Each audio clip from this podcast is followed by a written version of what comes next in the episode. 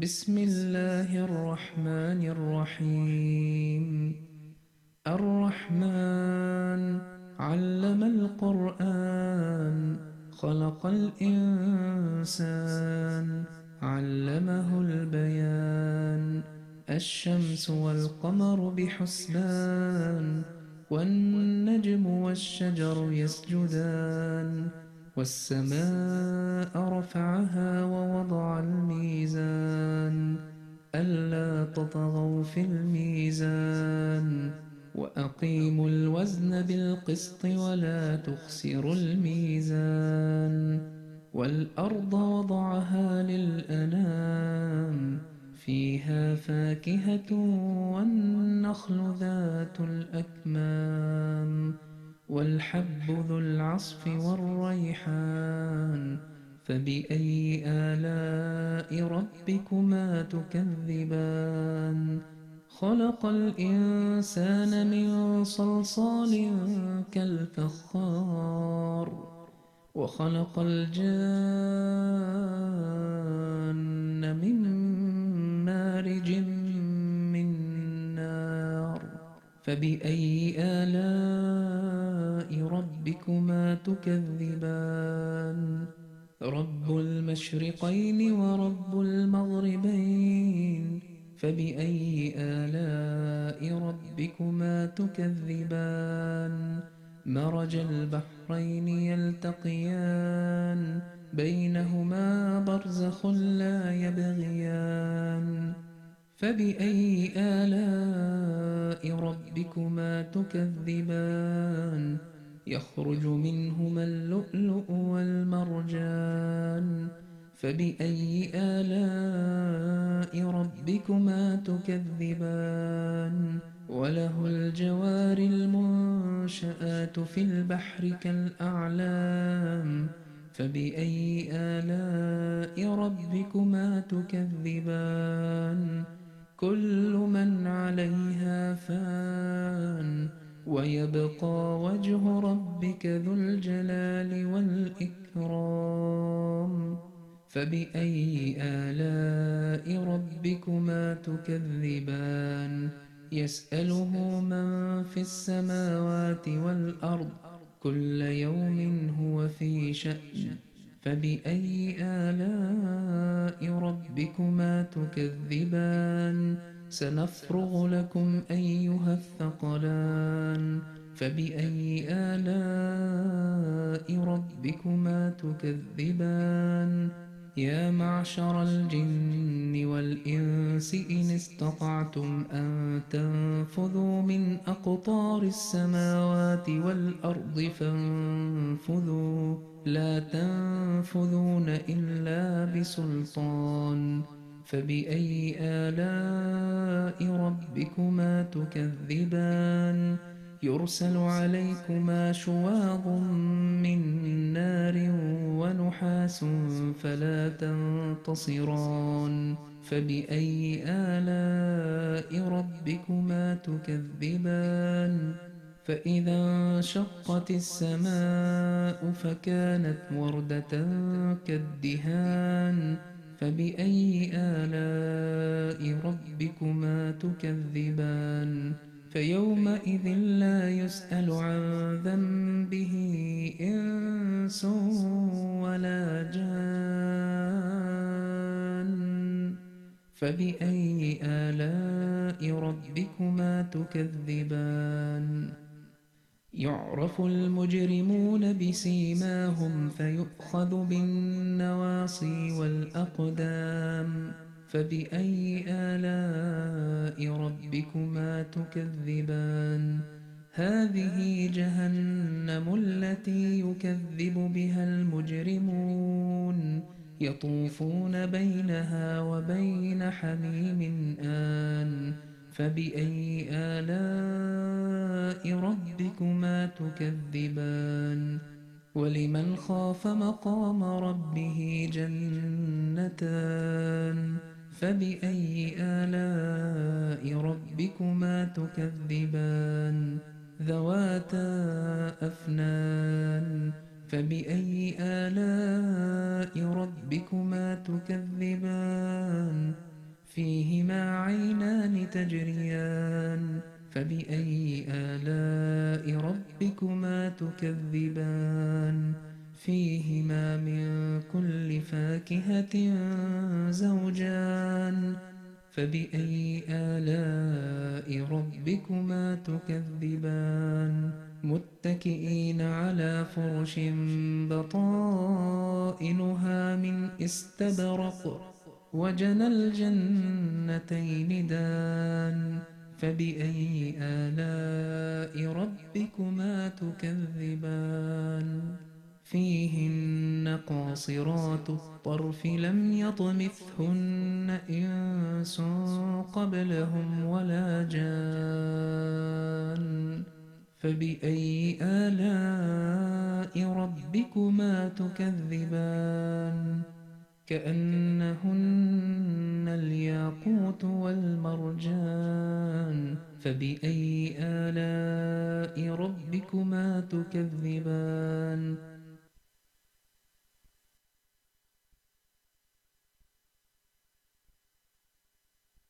لما أرى الفرقان ميسمه تردى من طغى. من كان نابغ وقته جاء المواطن ألثغا وإذا أرى وجها بأنوار الجمال مصبغا فدر المعارض أنه ألغى الفصاحة أولغا اقبل عيون علومه أو أعرضا مستولغا واتبع هداه أوعصه إن كنت ملغا متغا نور على نور هدى يوما فيوما في الثغى من كان منكر نوره قد جئته متفرغا فيها العلوم جميعها وحليبها لمن ارتغى. فيها المعارف كلها وقليبها بل أبلغ ويل لكفار لديغ لا يفارق ملدغا. ويل لمن بزغت له شمس فعاد مبزغا. من فر من فيضانه الأعلى ومما أفرغ. ما كان قلبا تائبا، بل كان لحما أسلغا من فر من فيضانه الأعلى ومما أفرغ. ما كان قلبا تائبا، بل كان لحما أسلغا لما أرى الفرقان ميسمه تردى من طغى. من كان نابغ وقته جاء المواطن ألثغا وإذا أرى وجها بأنوار الجمال مصبغا فدر المعارض أنه ألغى الفصاحة أولغا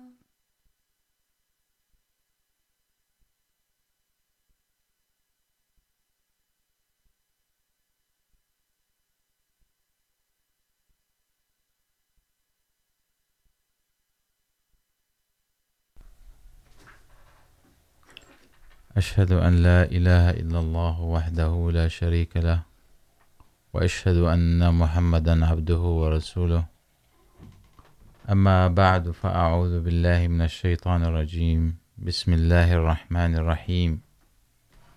اللهم صل على محمد وعلى آل محمد كما صليت على إبراهيم وعلى آل إبراهيم إنك حميد مجيد.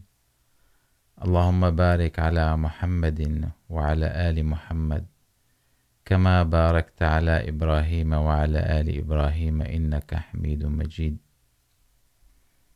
أعزائنا المستمعين والمشاهدين، السلام عليكم ورحمة الله وبركاته. يتجدد لقاؤنا الأسبوعي كل يوم سبت الساعة التاسعة بتوقيت تورنتو في البرنامج العربي من إذاعة صوت الإسلام في استديوهات الجماعة الإسلامية الأحمدية في كندا. تستمعون إلينا على تردد FM 100.7 وعلى الموقع الإلكتروني voiceofislam.ca كما يمكنكم متابعتنا على البث الحي المباشر عبر قناة اليوتيوب راديو أحمدية، The Real Voice of Islam.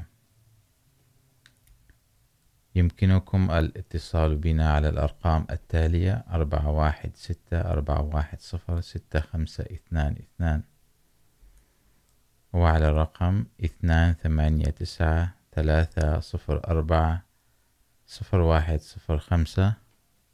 والرقم واحد ثمانية خمسة خمسة، أربعة واحد صفر، ستة خمسة، اثنان اثنان.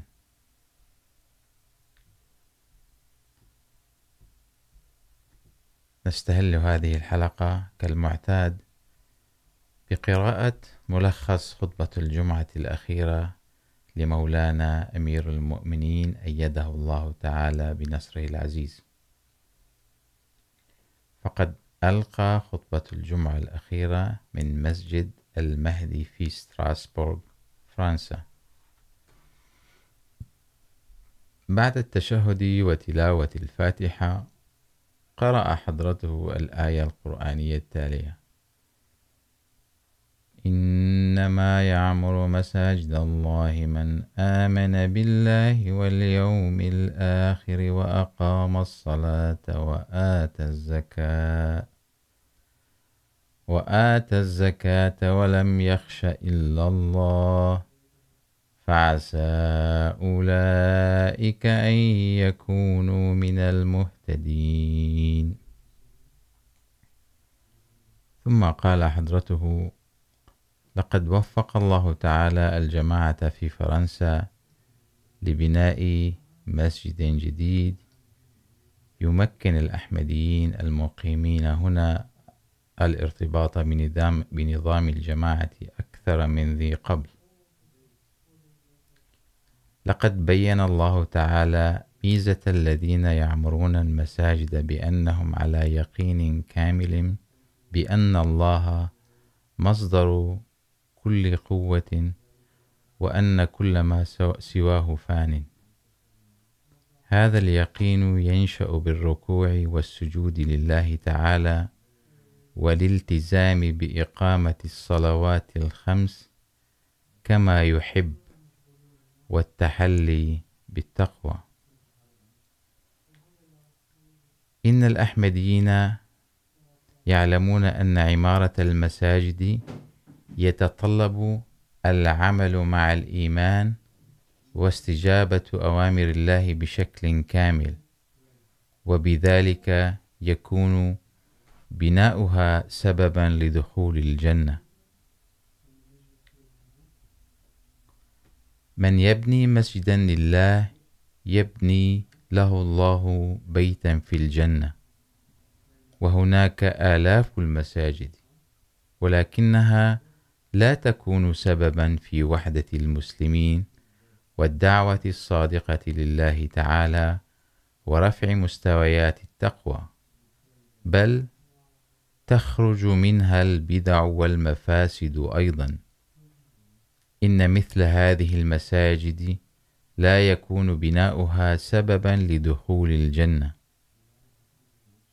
أن نبني مسجدا لله مسؤولية عظيمة يدركها كل أحمدي، ويؤدي حقها حتى يبني الله له بيتا في الجنة.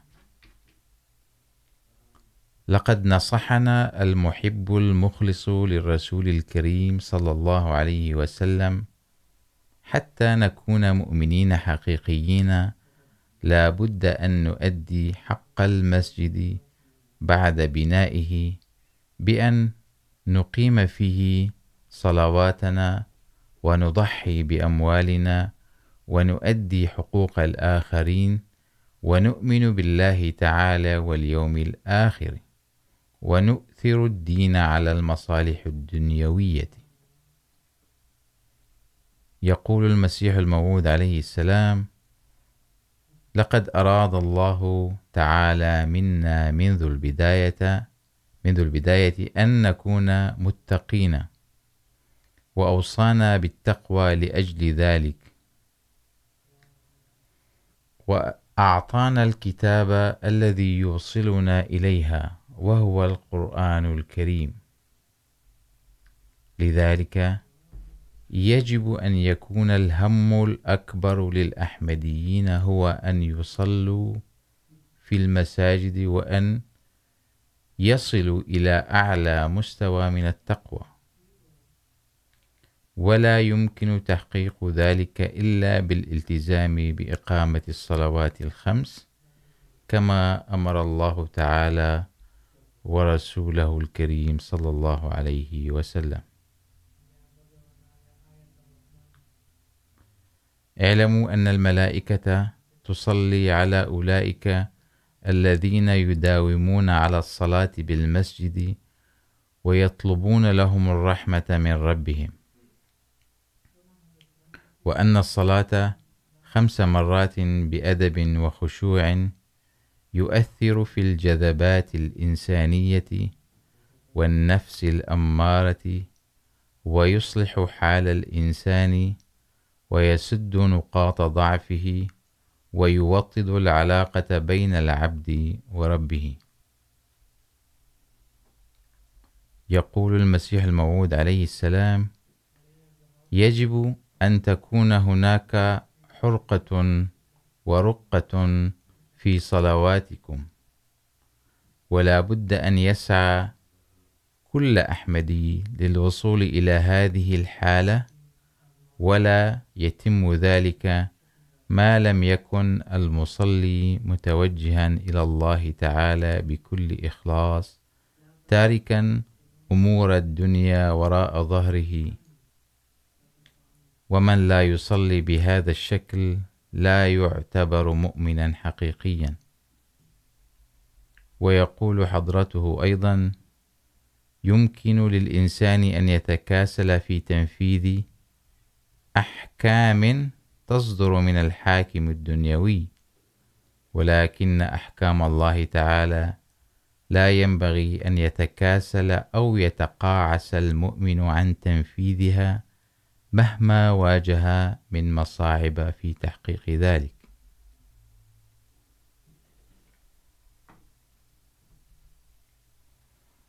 إن أداء أداء الصلوات الخمس وهو حكم الله تعالى، ولا بد للمؤمن أن يلتزم به. وكم هو سيء الحظ من لا يقدر أهمية الصلاة. يقول المسيح الموعود عليه السلام وجها خطابه للأحمديين لا يمكن أن تكتب في السماء من جماعة ما لم تتبعوا أدق سبل التقوى وتلتزموا بإقامة الصلوات بالخشوع التام. لا يمكن أن يصل المرء إلى الله تعالى إذا كان بعيدا عن التقوى. اعلموا أن الله موجود في كل مخلوقاته. ومن يعظم شعائر الله، يعزه الله تعالى. ندعو الله أن يزيد جميع الأحمديين إيمانا ويقينا ويوفقهم أن يرتبطوا به كما يجب آمين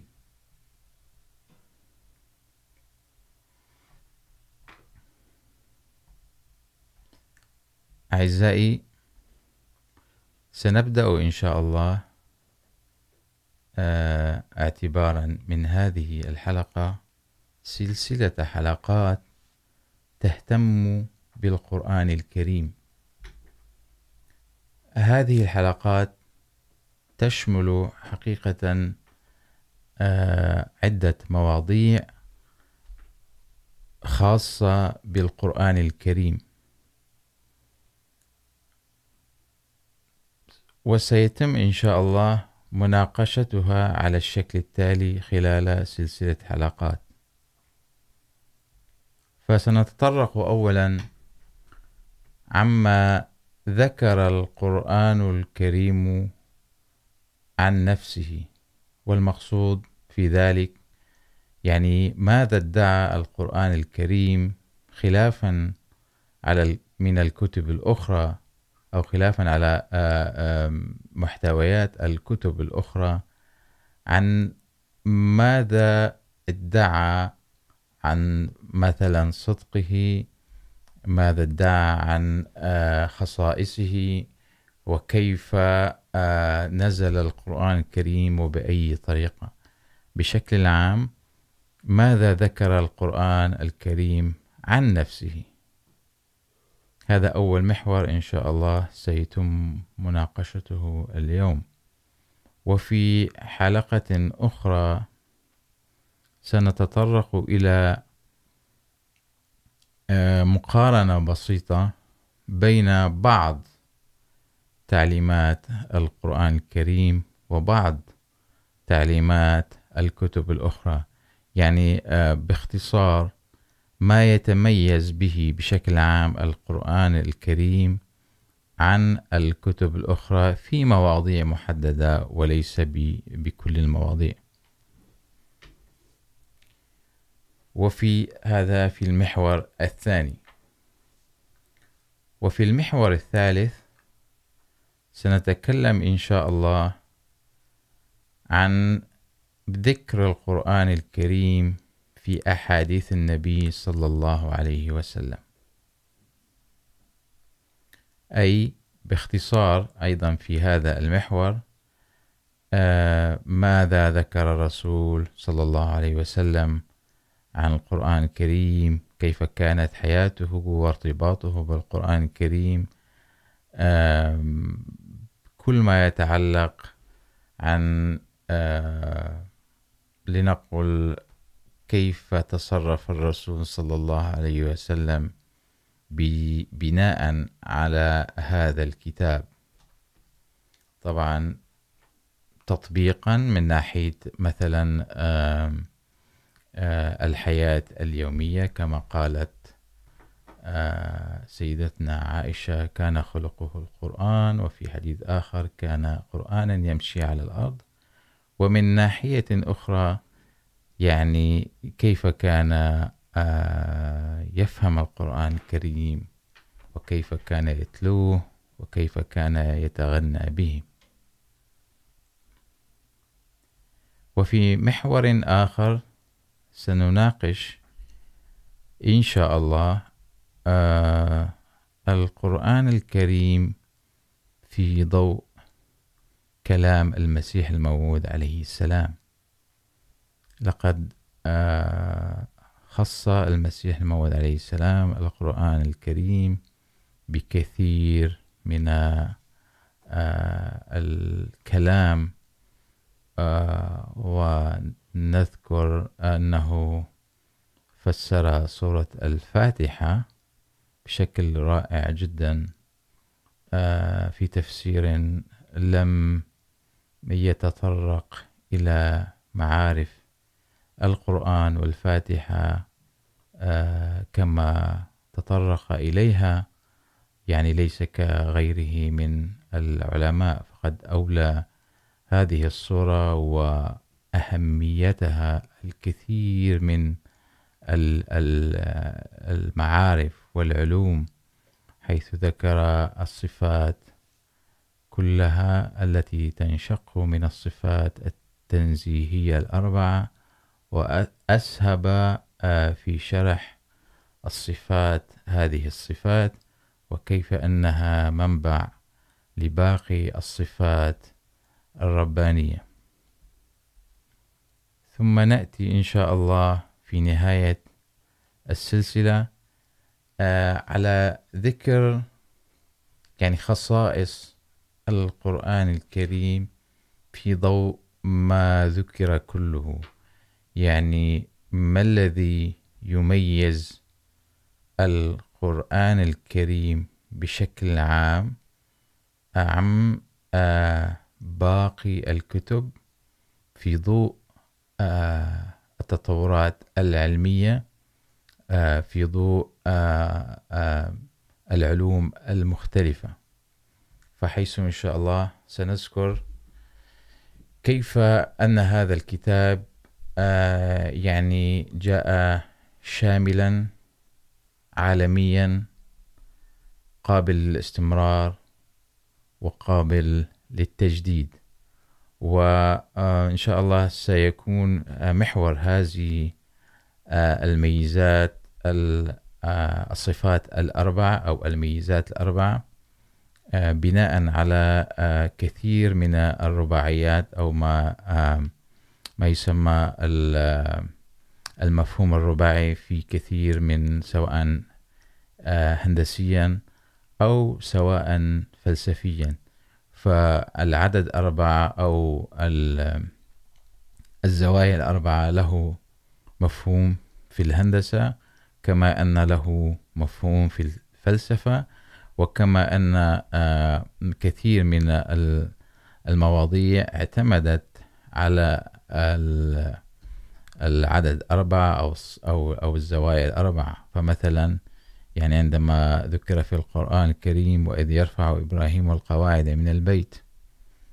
آه، وثم، آه، بعدها يعني جاء دعاء سيدنا إبراهيم، آه، عليه السلام بأن، آه، يعني قال دعاءه الشهير، ربنا وابعث فيهم رسولا منهم يتلو عليهم آياتك ويعلمهم الكتاب والحكمة ويزكيهم إنك أنت العزيز الحكيم. يعني الميزات أو الدعاوى الأربعة التي تضمنت في دعاء سيدنا إبراهيم عليه السلام، وهي أولا يتلو عليهم آياتك أي يأتي بآيات ودلائل من الله تعالى تصحح الإيمان واليقين وتقومهما وتنشئ علاقة بالله تعالى وتكون معالم ومنارات على الطريق المؤدي إلى الله تعالى. هذا واحد من الأربعة. ثم يعلمهم الكتابة أي يقدم للناس كتابا شاملا، كاملا. ويعلمهم أيضا الحكمة أي يأتي بشريعة مصحوبة ببيان حكمة، أحكامها.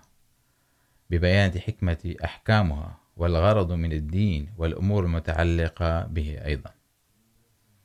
والدعوة الرابعة أو ما دعا إبراهيم عليه السلام في حق من سيأتوا بعده بأن يزكيهم، أي يختار وسائل تهدف إلى ازدهار الأمة وطهارتها.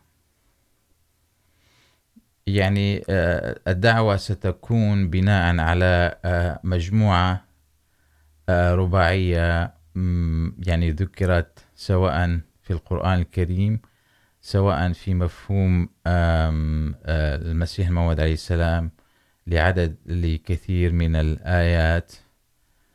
حيث أيضا تشمل تشمل مفهوم الصفات الأربعة التنزيهية في سورة الفاتحة، وهي رب العالمين، الرحمن، الرحيم، ومالك يوم الدين. إذن إن شاء الله هذا هو باختصار محور سلسلة هذه الحلقات.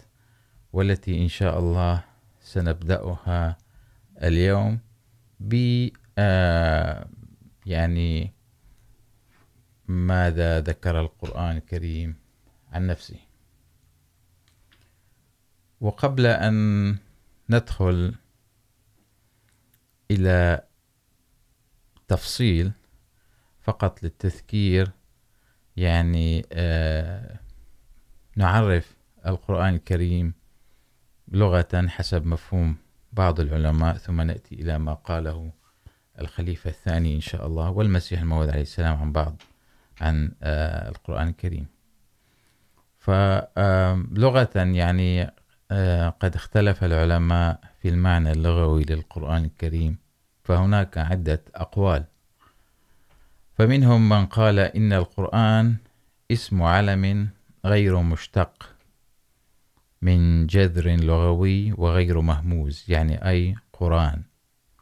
وهو بذلك اسم اختص الله تعالى به الكتاب الذي نزل على النبي صلى الله عليه وسلم، كما في أسماء الكتب الأخرى. يعني كتاب، اسم، علم، منفصل، غير مشتق، يعني.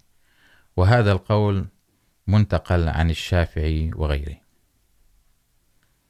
هذا واحد.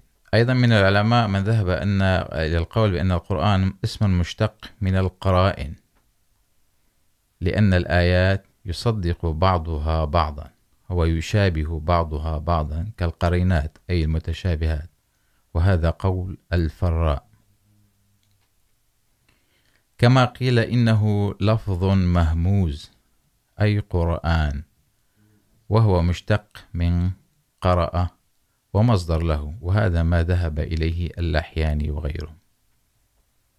أما في القول الرابع فقد ذهب الزجاج وغيره إلى القول بأن القرآن وصف مشتق من القرء، أي الجمع.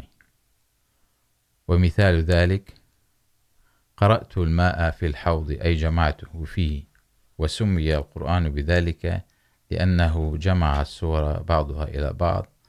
أو لأنه جمع ثمرات وفوائد الكتب السماوية التي نزلت قبله، كما قال الراغب أيضا.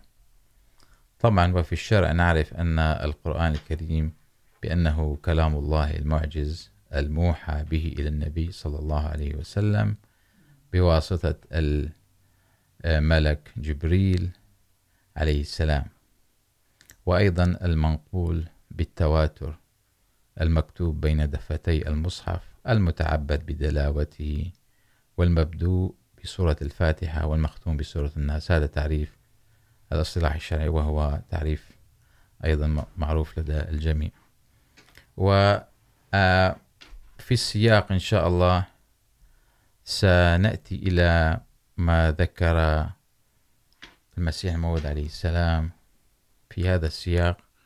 وما ذكر أيضا الخلفاء فيما يتعلق بالقرآن الكريم.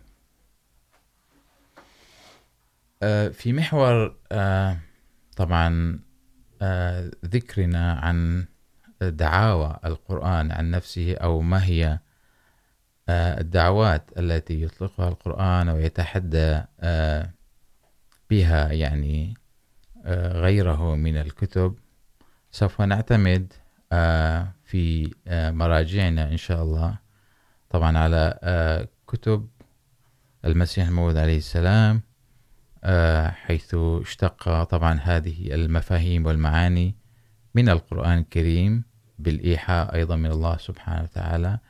وكما سنعتمد في سياق أيضا بحثنا على ما كثيرا على ما ذكر الخليفة الثاني رضي الله عنه فيما يخص هذا البحث، وخصوصا فيما يتعلق في القرآن الكريم، حيث أسهب أيضا في الشرح، في التفسير كبير. معظم القرآن الكريم كان قد فسر من قبل حضرته، تفسيرا رائعا، شمل كثيرا من المعاني ومفاهيم جديدة وعلوم جديدة. وفي أول دعوة. طبعا بعد قراءة سورة الفاتحة، وسنعتمد أيضا في هذا الأمر على ما ذكره الخليفة الثاني رضي الله عنه. فأول دعوة في هذا الكتاب بأن ذلك الكتاب لا ريب فيه. ومن يعني المعروف عندما يكون هناك شك في أي أمر، فهذا الشك يخلق يعني، أو أو الريب يخلق في قلب الإنسان يعني كثير من الأمور التي تجعله يبتعد عما يشك فيه. فلذلك إذا لم يكن الكتاب أو أي أمر بعيدا عن الريب، طبعا باختصار بشكل عام كل أمر يكون مريبا لا يؤدي إلى اليقين. ولذلك لا بد إذا كان كتابا سيشمل كل مناحي الحياة. لا بد أن أول ما يتصف بهذا الكتاب بأنه لا شك فيه ولا ريب فيه. هذه أول دعوة. طبعا ماذا يقول الخليفة الثاني رضي الله عنه، عن هذا الأمر، حيث طبعا عندما يتم شرح أو تفسير هذا، هذه الآية، يقول بداية، يعني يشرح المسيح، الخليفة الثاني رضي الله عنه عن هذه الآية. فيقول ذلك اسم إشارة للبعيد أيضا، يستعمل للقريب. إلا أنه هناك كان اختلاف. يعني كيف يمكن استخدام اسم الإشارة البعيد لشيء لشيء قريب؟ يعني عن الكتاب بين يدينا، فكيف يقال له ذلك الكتاب؟ أي أنه بعيد وفي نفس الوقت هو بين أيدينا. ولكن في اللغة يمكن استعمال أيضا اسم الإشارة للقريب، بمعنى هذا. وقد نقل ذلك عن الزجاج أيضا. ثم طبعا يشرح حضرته كلمة ريب، وهنا الأمر المهم. يعني الريب الظن والتهمة، الشك والحاجة وريب المنون، يعتمد على هذه المعاني التي استخلصت من ال... من معجم الأقرب. ثم يقول أيضا حضرته وقد وردت كلمة ريب في عدة مواضع من القرآن الكريم، ففي سورة البقرة، وإن كنتم في ريب مما نزلنا على عبدنا فأتوا بسورة من مثله. إذن فالريب هنا بمعنى الشك. وفي سورة الحج، يا أيها الناس إن كنتم في ريب من البعث. أي في شك من البعث.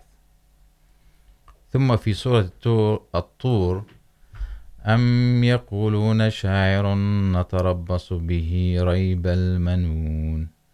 أي نتربص به دوائر الزمن والهلاك؟ ولم ترد هذه الكلمة في القرآن إلا للدلالة على معنى مذموم، كما جاء في قوله تعالى مناع للخير معتد مريب. وقوله كذلك يضل الله من هو مسرف مرتاب.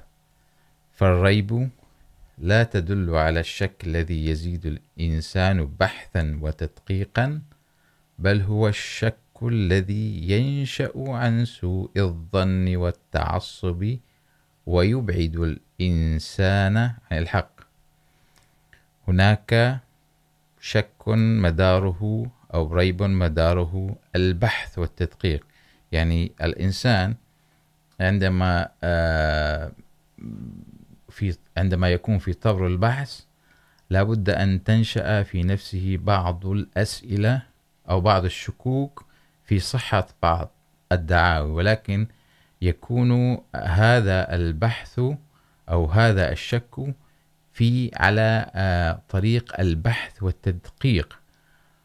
بينما هناك شك ينشأ عن سوء عن سوء الظن والتعصب، ويبعد الإنسان عن الحق، وهذا ما هو مصدر هذه الآية. لأن، يعني عندما ذكر الله سبحانه وتعالى ذلك الكتاب لا ريب فيه، أي لإزالة كل الشكوك التي يمكن أن تكون في يعني قلب الإنسان. في معنا اتصال المربي مصلح. دقيقة يا أخي.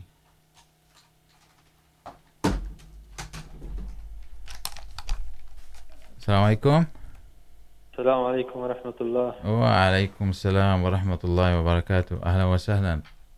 أهلا وسهلا جزاكم الله أحسن الجزاء وبارك الله في جهودكم وفي هذه الحلقات المباركة وال... جزاكم الله. والمثمرة, بإذن الله. إن شاء الله تعالى. طبعا أيضا بمشاركة الإخوة الأعزاء من لديه اتصال من لديه مداخلة. هذا الموضوع موضوع مهم وحقيقة نهي بكل من يريد أن يداخل أو يعني يغني الموضوع من مداخلات. ومن آراء ومن أسئلة فحبذا من الأخوة لو يتصلوا أيضا. فكما ذكرنا هناك إن شاء الله أربع حلقات تخص القرآن الكريم في عدة محاور سننشرها إن شاء الله في أيضا المجموعات. حتى يسهل على الأخوة أيضا متابعتها ربما التحضير لبعض الأسئلة والمداخلات. فلو تتفضل أخي مصلح ماذا لديكم اليوم؟ طبعا هذا موضوع واسع جدا وعميق جدا. أكيد. وطبعا فيه البركات كثيرة بما أنه أذكار عن الذكر القرآن الكريم. نعم. فاليوم كنت أقرأ أيضا من كتاب لحضرة المصلح موعود رضي الله عنه. نعم. اسمه المحبة, المحبة الإلهية. نعم. بما أن موضوع اليوم هو أيضا عن القرآن الكريم فظننت أنه أن المشاركة ستكون أيضا مفيدة لي وللآخرين أيضا أكيد. عن القرآن الكريم فباختصار أقول فقط نعم. أن المصلح الموعود رضي الله عنه كان يشرح عن حب الله تعالى وكيف الإنسان أو كيف الله تعالى خلق المحبة في قلب الإنسان نعم. فشرحها من القرآن الكريم من سورة الرحمن وقال أعوذ بالله من الشيطان الرجيم بسم الله الرحمن الرحيم. الرحمن علم القرآن خلق الإنسان علمه البيان. نعم. فيقول يعني بما معناه أن الأكبر من أكبر نعم الله تعالى بصفته الرحمن علينا هي أنه علم القرآن هذه الأولى. نعم.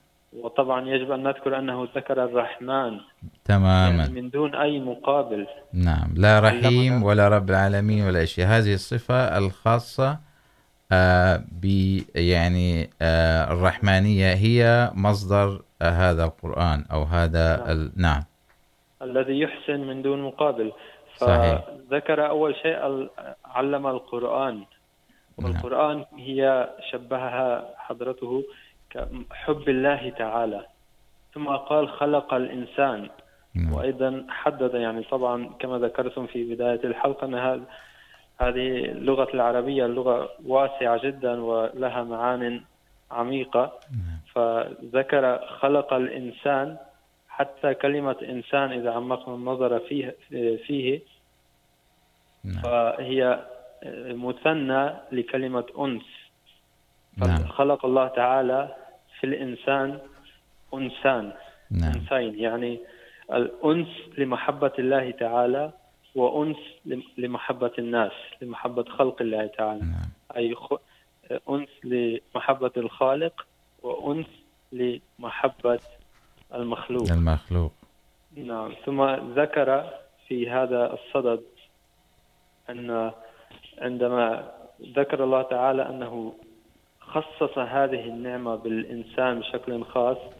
هناك ذكر أن في هذه الميزات التي أعطاها الله تعالى للإنسان لم يعطها لبقية المخلوقات، من المخلوقات الدنيوية والسماوية أيضا. حتى يقول أن الملائكة أيضا لم يحظوا على هذه الميزات التي وهب الله، وهبها الله تعالى للإنسان. ب- بأنه علمه البيان، أنه يميز، يمكنه أن يفرق بين الحق والباطل، ثم يجد الله تعالى. فوصف القرآن بمحبة الله تعالى، ومن هذه الآيات بين لنا بين لنا سبب ومقصد خلقنا في هذه الدنيا.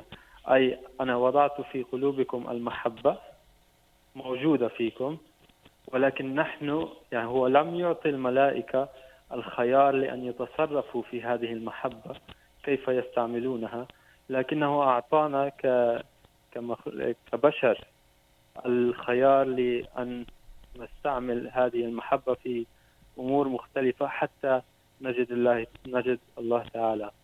فنحن نجد أيضا في تجاربنا في الحياة العامة أيضا عندما نحب على سبيل المثال أمور ناس آخرين أمور أخرى سيارات وماديات والكثير من الأمور قلوبنا تتعلق بها. نعم. ونحن نحاول أن نح- نحصل عليها ونعمل المستحيل على أن نحصل عليها. ونجد بعد ذلك أن قلوبنا أو جهودنا والجذبات الموجودة في داخلنا ما زالت تريد المزيد تريد المزيد. فهذا هذه القلوب كلها تقول لنا أننا بحاجة إلى أن نحصل على مقصد خلقنا وهو حب الله تعالى. لذا الله تعالى وضع الرغبة وأعطانا الخيار وترك الباقي علينا. لذا أيضا شرح المصلح موعود رضي الله عنه أن من أسوة الرسول صلى الله عليه وسلم كما ذكر الله. تعالى في سورة الأحزاب إنا عرضنا الأمانة على السماوات والأرض والجبال فأبين أن يحملنها. فسمى الأمانة هنا أيضا حب الله تعالى العلاقة مع الله تعالى. فقال إن عرضنا الأمانة يعني حب الله تعالى على السماوات أي على على الملائكة أهل السماء هم الملائكة. نعم. والأرض أي جميع مخلوقات الأرض من الحيوانات والأشجار والأحجار عرضناها على كلهم. ثم عرضناها على الجبال. على جميع مخلوقات الجبال، فأبين أن يحملنها.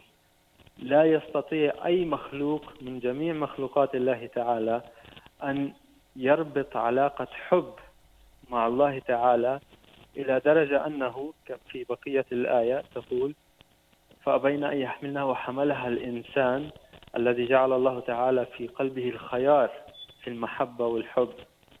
فقال إنه كان ظلوما جهولا.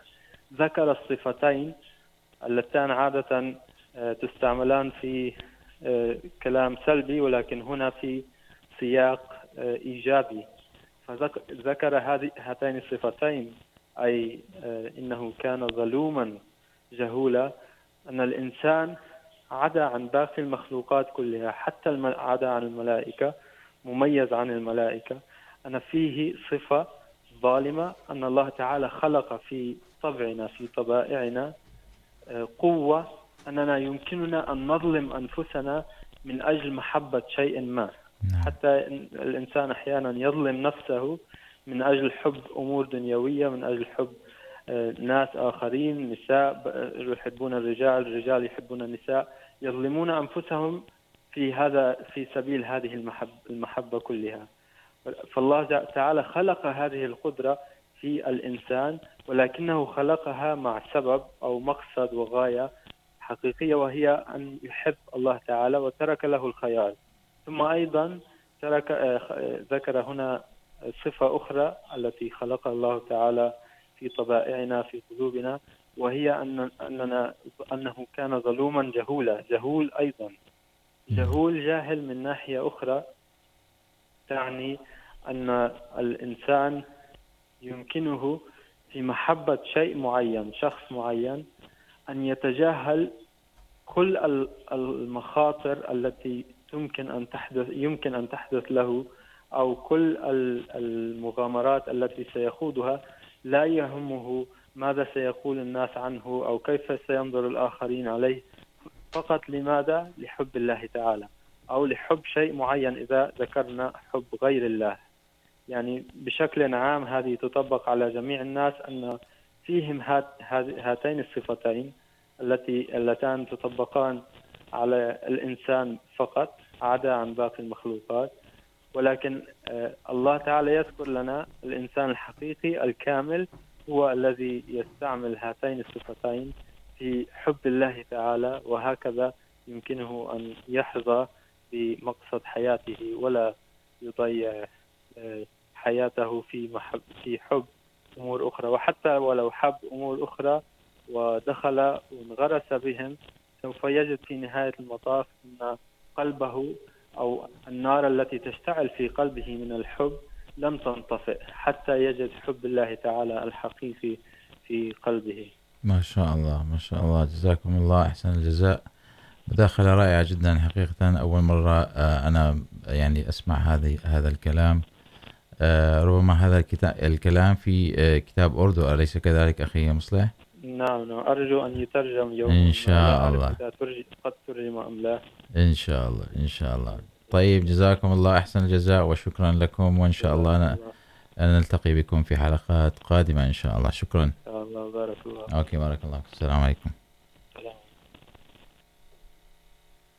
السلام هناك نعود إلى محور حلقتنا اليوم. هناك أربع صفات أو أربع تحديات ذكرها القرآن الكريم عن نفسه لكي يعني يؤسس لهدايات وتعاليم مستقبلية. فأولا، أزال الشك مما كل شيء يمكن أن يخطر على بال الإنسان، حتى التعليمات السابقة أو حتى الكتب السابقة. وهذه طبعا هذا هذه الدعوة، هذه الدعوات لم تذكر حقيقة إلا في القرآن الكريم. فعندما يقول الله سبحانه وتعالى ذلك الكتاب لا ريب فيه، طبعا لن ندخل في التفسير سأذكر فقط الصفات أو التحديات، أو ما ذكرها القرآن الكريم. إذن أولا لا ريب فيه، يعني أزال أزال الشك من قلوب الناس، من خلال كل ما أتى به من تعليمات سواء حياتية، سواء دنيوية، سواء للرقي الروحاني، سواء لل يعني المنهج الاقتصادي والاجتماعي وال حتى الحياة السياسية، حتى ال يعني الحياة التشريعية فيما يخص الميراث، فيما يخص كل الأمور. وأيضا أزال الشك أيضا مما خلق لدى الناس من اختلافات في الكتب الأخرى حيث كان هناك أيضا اختلافات في الكتب السابقة. لذلك لا بد أن يجيء كتاب يزيل كل هذه الشكوك وهذه الريب من قلب الإنسان لكي يعني يعني يقبل الإنسان هذا الكتاب ويجعله مهيمنا على الكتب الأخرى. والخاصية الثانية أو التحدي الثاني بأنه موحى من الله، حيث ذكر الله سبحانه وتعالى في أكثر من آية أن هذا الكتاب موحى، إيحاء من الله، حيث يقول وأوحي إلي هذا القرآن لأنذركم به. هذه أحد الآية مذكورة في الأنعام. وفي آية أخرى، نحن نقص عليك أحسن القصص بما أوحينا إليك هذا القرآن. إذا هذه الدعوة الثانية. إذا لا ريب فيه إزالة شك وأن القرآن أيضا موحى من الله تعالى. والدعوة الثالثة بأنه لم يأتي لي لنقض الكتب الأخرى أو ليكون، يعني بشكل عشوائي إنما جاء مصدقا أيضا. إذا وهذا كتاب أنزلناه مبارك مصدق الذي بين يديه. طبعا المقصود هنا هي لأن الكتب الموحى إلى أو المنزلة من الله سبحانه وتعالى، أو موحى إلى إلى الأنبياء، لابد أن يكمل بعضها بعضا. ولكن وهذه إذن الخاصية الثالثة أنه مصدق للتعليمات الصحيحة في الكتب السابقة، ولكن لم تدعي هذه الكتب أو هذه التعاليم بأنها محفوظة، وذلك قد تطرق عليها بعض التحريف، إلا أن القرآن يصدق التعليمات الباقية والصحيحة في الكتب السابقة، وهذه الدعوة الثالثة، الدعوة الرابعة، حيث يقول الله سبحانه وتعالى إنا نحن نزلنا الذكر وإنا له لحافظون. يعني، وهذه الدعوة أيضا لم توجد في الكتب الأخرى بأن من أنزل هذا الكتاب سيحفظه من أي مس أو تغيير أو تحريف. هذه الدعوة لا توجد إلا في القرآن الكريم. إذا هذه أربع دعوات أساسية بني عليها هذا الكتاب وبنيت عليها صفة الإيمان. عندما يفهم الإنسان أو يعني يعرف هذه الدعاوي الأربعة سيؤمن إيمانا نقيا، ثم سينتق، يعني سينهل من هذا الكتاب بقلبه وبروحه. ف ومن خلال التعليمات التي وردت إن شاء الله سنذكرها الآن، ميزات القرآن الكريم. نأخذ اتصال. السلام عليكم. الو السلام عليكم. وعليكم حياك الله. وعليكم السلام ورحمة الله. أهلا وسهلا.